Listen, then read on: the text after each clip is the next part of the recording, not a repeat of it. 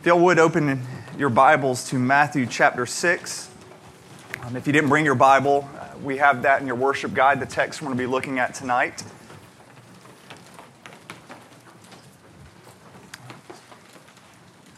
We are taking a break from our series of going through Second Corinthians because it's the last Sunday of the month, and the last Sunday of every month, we are uh, we're taking a look at the Lord's Prayer. And so last month we looked at our Father, Tonight we're going to look at the phrase, Hallowed be thy name. Uh, you might be asking, well, what about the in heaven part? You know, our Father in heaven? Well, we've already looked briefly at that the last couple of weeks as we've been going through Second Corinthians, and we're going to look at it a lot more in detail when we look at thy kingdom come. And so, so be patient. We're, we're going to deal with that. But, but tonight we're going to be spending most of our time looking at the petition, Hallowed be thy name. Matthew chapter 6, begin reading in verse 5. And when you pray, you must not be like the hypocrites, for they love to stand and pray in the synagogues and at the street corners, that they may be seen by others. Truly, I say to you, they have their reward, receive their reward. But when you pray, go into your room and shut the door and pray to your Father who is in secret and your Father who sees in secret will reward you. And when you pray, do not heap up empty phrases as the Gentiles do, for they think that they will be heard for their many words. Do not be like them, for your Father knows what you need before you ask Him. Pray then like this Our Father in heaven, hallowed be your name. Your kingdom come, your will be done on earth as it is in heaven. Give us this day our daily bread, and forgive us our debts as we have forgiven our debtors. And lead us not into temptation, but deliver us from evil. Pray with me. Our Father, we do ask that in this moment, the name of Jesus would be lifted up high that through your Spirit, you would draw all people to yourself. Pray that no man here receives any glory or any attention, that nobody walks away from here just thinking about the musicians or the preacher, but we would walk away thinking much about you. Lord, we have a lot happening tonight with the celebration of the Lord's Supper, with, with baptism, with meeting our new members, with our time of fellowship afterwards.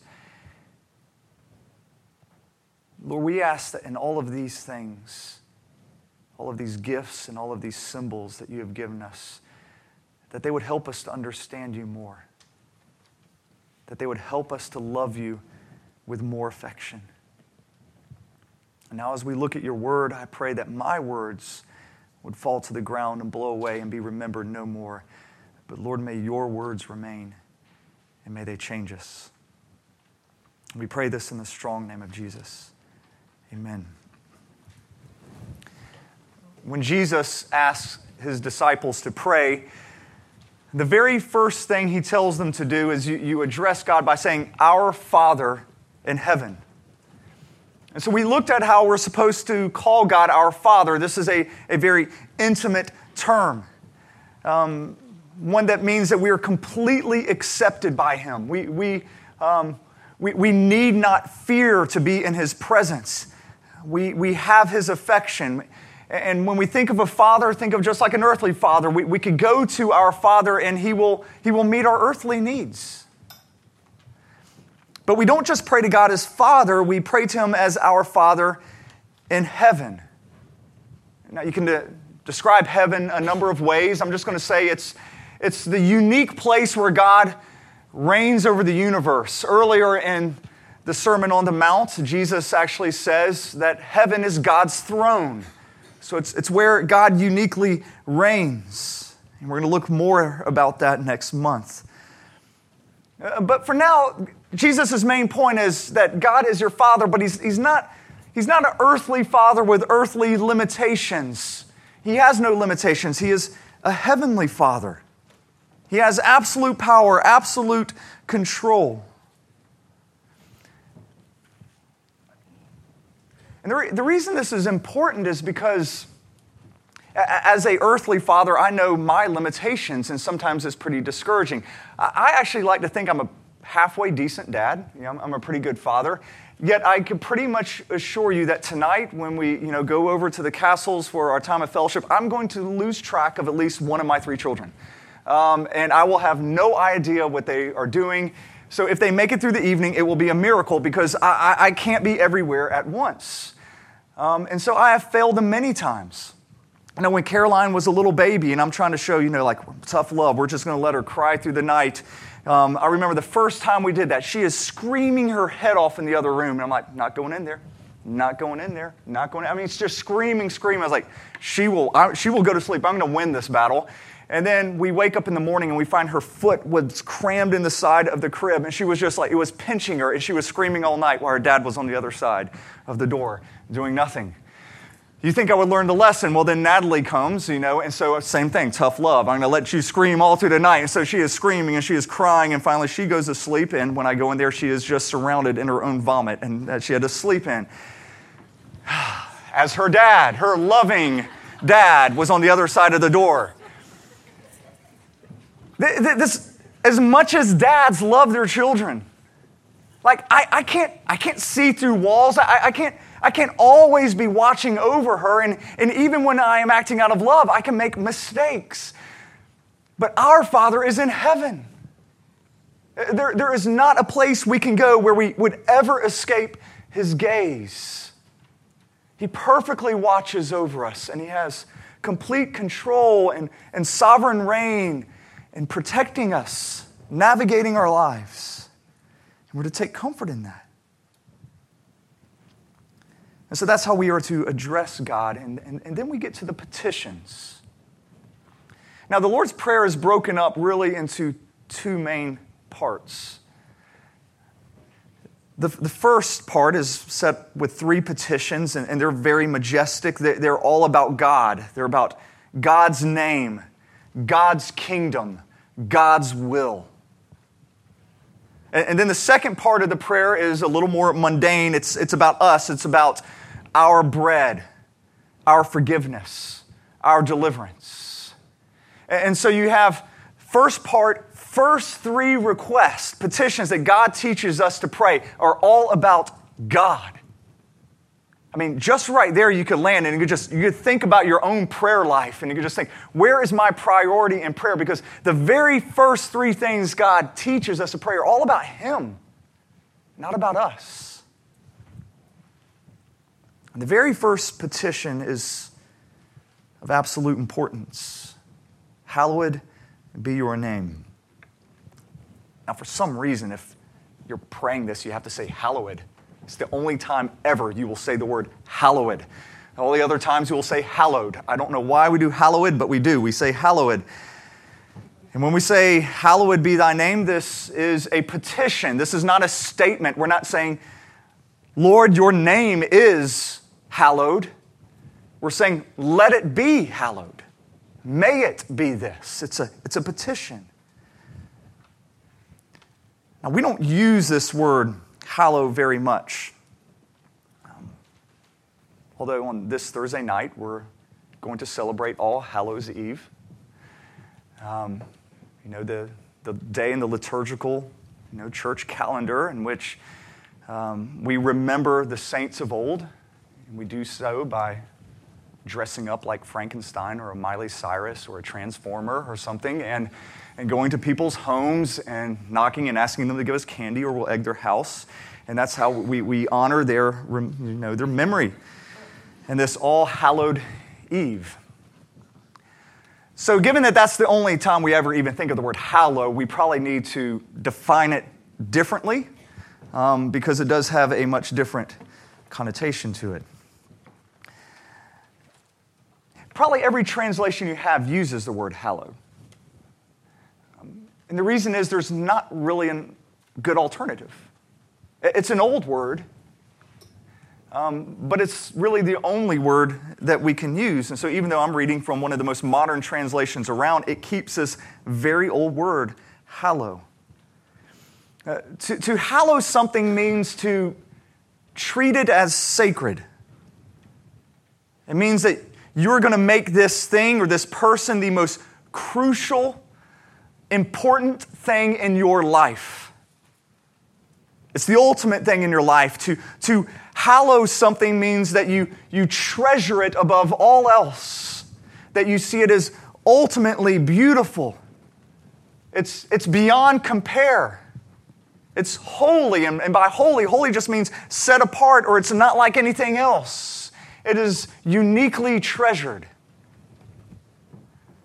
So when Jesus teaches us to pray, Hallowed be your name, he is saying, Father, may your name be treasured. May your name be adored. May your name be set apart from every other name. May it be supremely honored and valued above all else. And that's our first petition. And it's, it's not just your first in order, it's the first in prominence. This petition is going to set the stage for all of the other petitions that will follow. So, we are going to pray that God's kingdom would come after this. But the reason we are going to pray, God, may your kingdom come, it's because we want your name to be hallowed. And so when we when we pray that His will would be done on earth as it is in heaven, it's because we want His name to be hallowed. We want it to be treasured and adored on earth just like it is in heaven. When we pray for bread for sustenance, we're praying that we would have strength in order to worship God, in order to hallow Him. When we're praying that He would forgive us, it's in order that His name would be hallowed. When we pray that we be delivered from evil, it's in order that God's name might be supremely treasured. So, so in other words, if you don't if you don't understand that we are to hallow God's name, hold it up as supreme worth, and that's the ultimate goal, you're not going to get the rest of the Lord's Prayer. You might actually pray the rest of the Lord's Prayer for very selfish reasons. So, what does Jesus mean when he says we're to hallow God's name? What exactly is he, you know, telling us to do? It, it, it sounds a lot like the third commandment. You know, the third of the Ten Commandments, which is, Thou shalt not take the Lord's name in vain. Sounds like hallowing his name. It was a commandment that was needed 3,400 years ago when, when Moses gave it to the Israelites. It was a commandment needed 2,000 years ago when, when Jesus is teaching this, and it certainly is a commandment that, that we would need now because everywhere you know, I look, people are taking the Lord's name in vain. You, you cannot watch TV, you cannot watch a movie and not hear the Lord's name taken in vain. I mean, I was, I was watching some movie, and I cannot count the number of times that, you know, this teenage girl would, would say, Jesus Christ, or she would say, uh, oh my God, and, and it wasn't done at a prayer. Uh, it was done just as an, a general expression of surprise, or maybe to fill in a gap instead of saying um. You know, that's, that's what it was the equivalent of. And when we hear this, I think we've become so desensitized to it, but when we hear this, it should sound like somebody you know, scraping their nails on a chalkboard. It should just hurt us, pain us, when we hear the Lord's name taken in vain, said with such irreverence.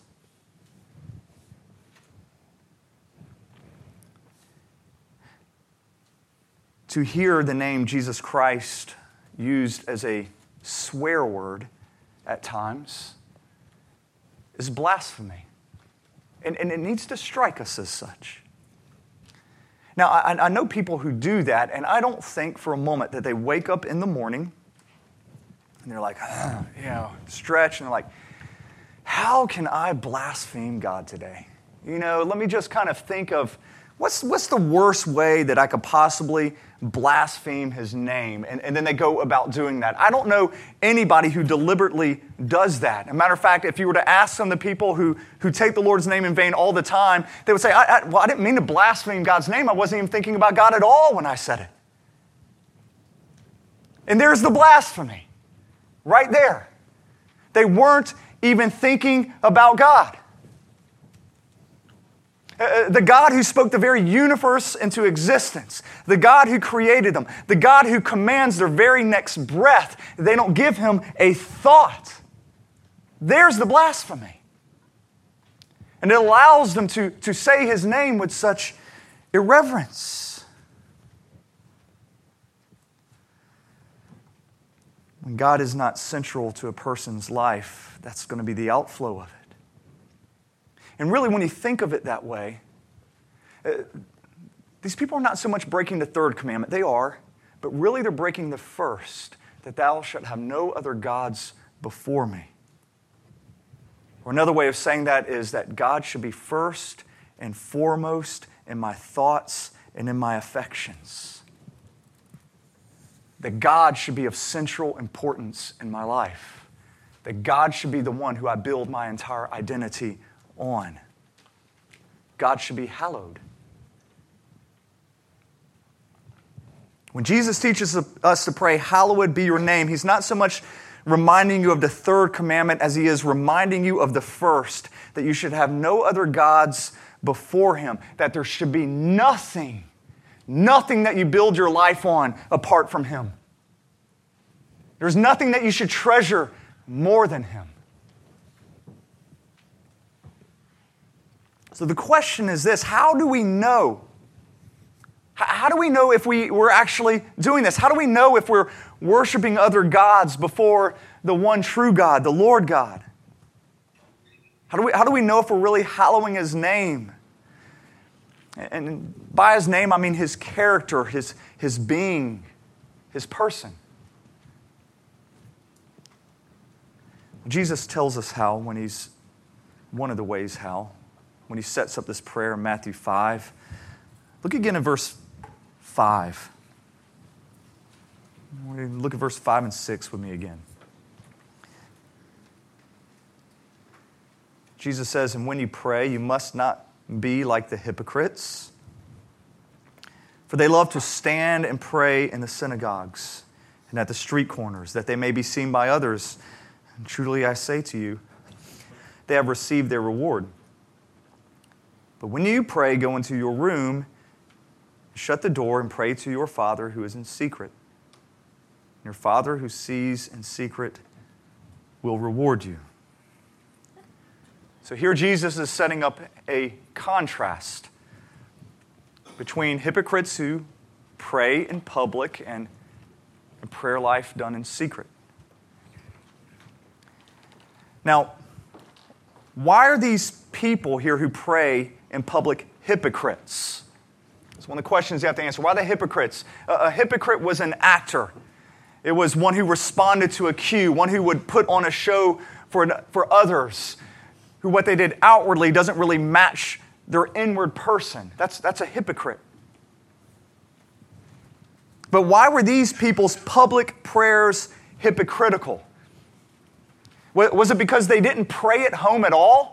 And so just prayer in general was hypocritical for them? Or was it how they prayed at home when they were in secret was vastly different than how they prayed when they were with people?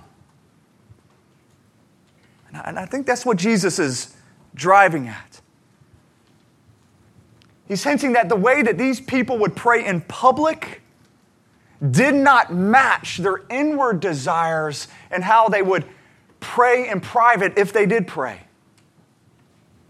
Because, because, you know, public prayers are they're always centered around God and, and praising Him and adoring Him. And so you're going to pray things like, you know, if, if, it's a public prayer, God, you are holy, you are majestic. Um, God, you, you reign supreme in power and you're glorious. And you're going to pray things like that when you're praying in public. That's what public prayers look like. And I think Jesus is calling them hypocrites because that's not what their prayers looked like when they were in private.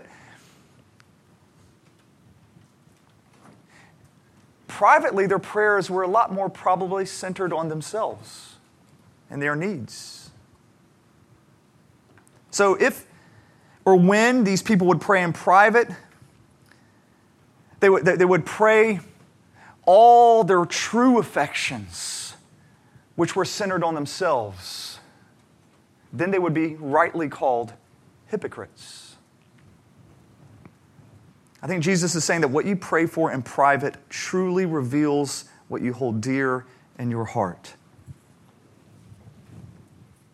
So, what do you pray for in private? Does it match how you pray in public? What, what occupies most of your private prayer? Uh, perhaps a better way or another way of thinking about this is what drives you to pray? What, what happens in your life that, that makes you pray? Uh, do, do you only pray privately, maybe when your health is threatened? When you have a serious sickness, then you go into your closet and then you pray and you, and you pray, God, make me well.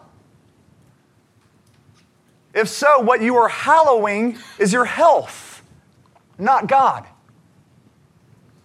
If perhaps when there's a financial crisis and it comes upon you and that drives you to pray, and that's the only time that you pray, then what you are hallowing is money, not God.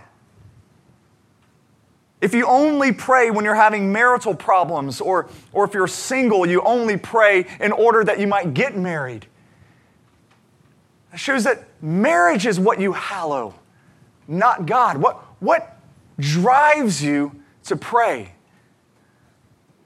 I could give you an indication of what you're hallowing. Is the praise and adoration of God what drives you to prayer in secret? So, how you pray in private reveals what you hallow. If you only pray when you are in trouble or when something is being threatened, and that's the only time you pray, that thing in your life that's being threatened has the affection of your heart. It's what you hallow. It's what the Bible would call an idol or a God. So you're violating that first commandment you're having other gods besides Him. Because all of us, when we pray publicly, of course, we're going to praise and we're going to adore God. But what really holds our inward affections? What drives us during those times? We go to the closet. I feel like I need to be clear on this. Please pray for your health, you know. Please pray about your jobs and your marriage. Do all those things, just like you're supposed to pray for daily bread all right? But once again, what frames it? I pray for a good marriage so that God, your name might be hallowed and treasured. The hallowing of God frames and directs all those other prayers.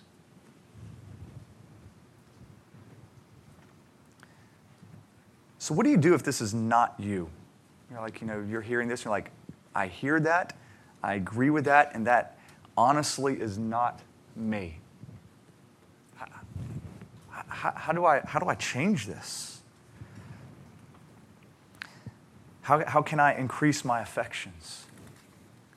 If, if you would, let, let me point you to one place. If you would turn to Exodus 34, Exodus 34, verse 5.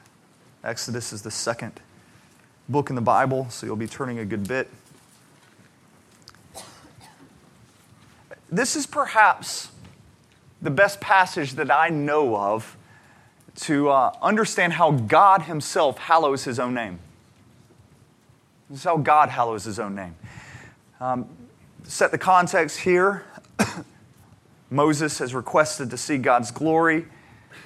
God somewhat agrees and he says, All right. And so he hides Moses in the cleft of a rock and he covers him with his hand and he walks by Moses And then as he releases his hand, Moses gets to see just a glimpse of, of God and his glory.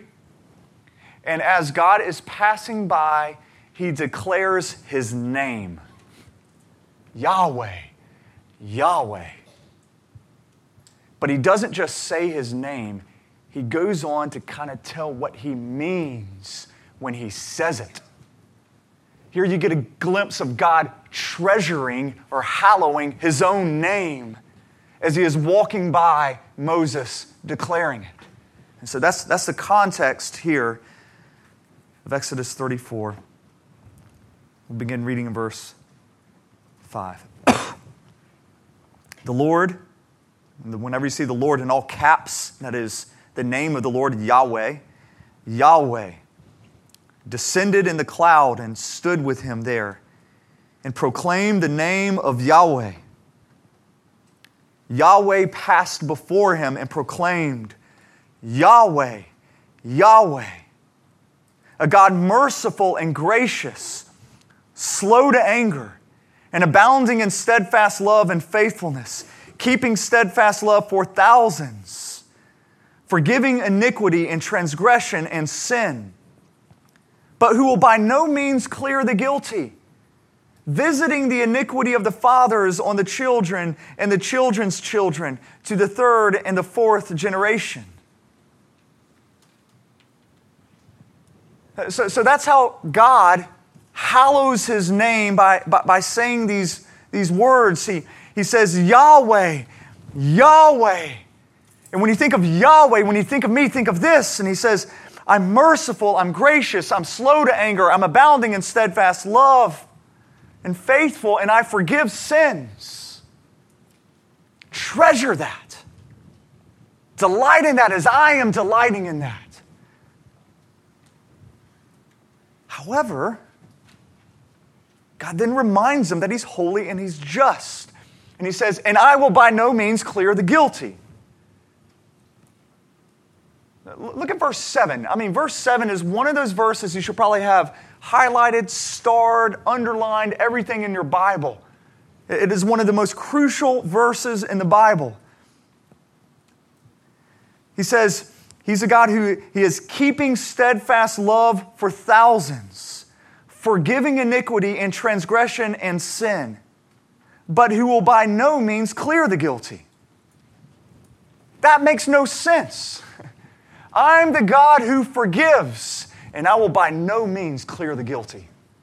I hold them accountable. Like, wait, wait, can you run that by me again? You're the, you're the God who forgives.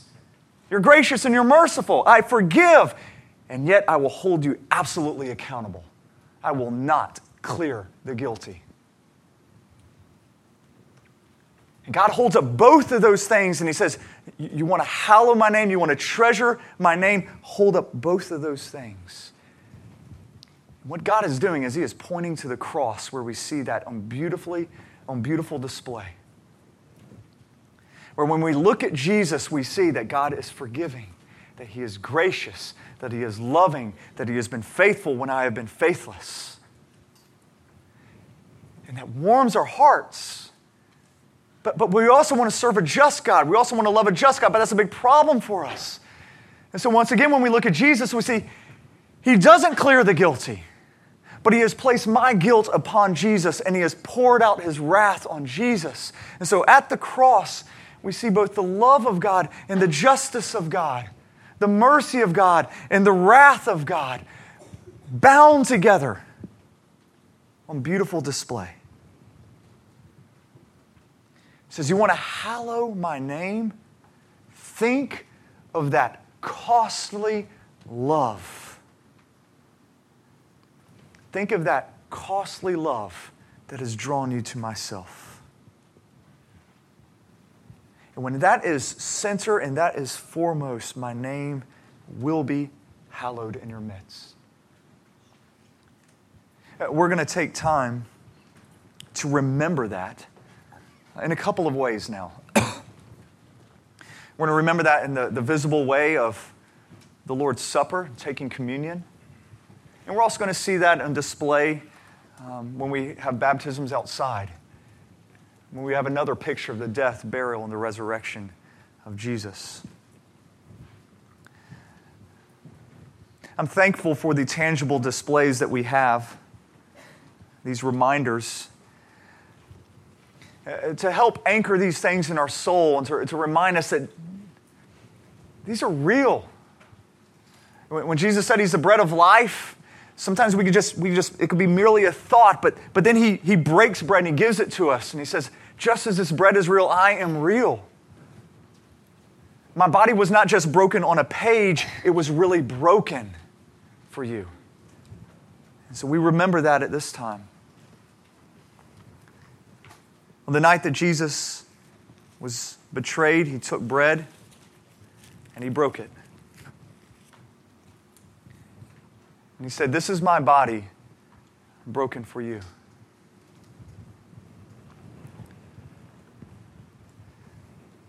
In the same way, he took the cup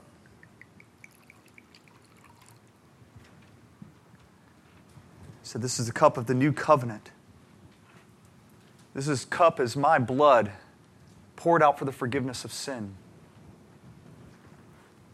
The Apostle Paul would later say, As often as you eat of this bread, you drink of this cup, you proclaim Christ's death until he comes again.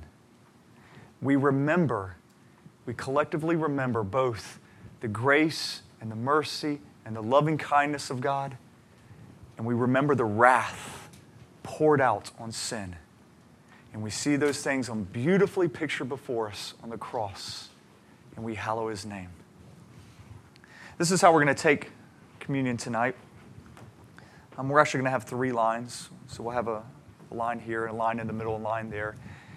And just come as, as the Lord leads. And if you would just uh, break off a piece of the bread and just, just dip it in the cup and take. And then you're welcome if you want to pray at one of the, the kneeling benches here, return to your seat to pray or to sing. We're going to have some songs going on to, during this time. Feel free to do as the Lord leads. Pray with me now.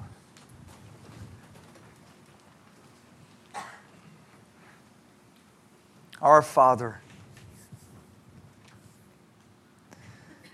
we pray that we would, in this moment, hallow your name that we would adore you, that we would treasure you, that we would see you as supremely valuable and of infinite beauty and worth beyond all else. I pray we would see those things as we focus on the cross. And as we take of this tangible reminder of that. So, God, as we do this, we ask that you would come and this would not just be communion in name, but to be communion in spirit, and that indeed that you would be present here in our midst. Spirit, now, anchor these things in our hearts and our souls. Give us new life that we might see and celebrate the name of Jesus. And we pray this in his name. Amen.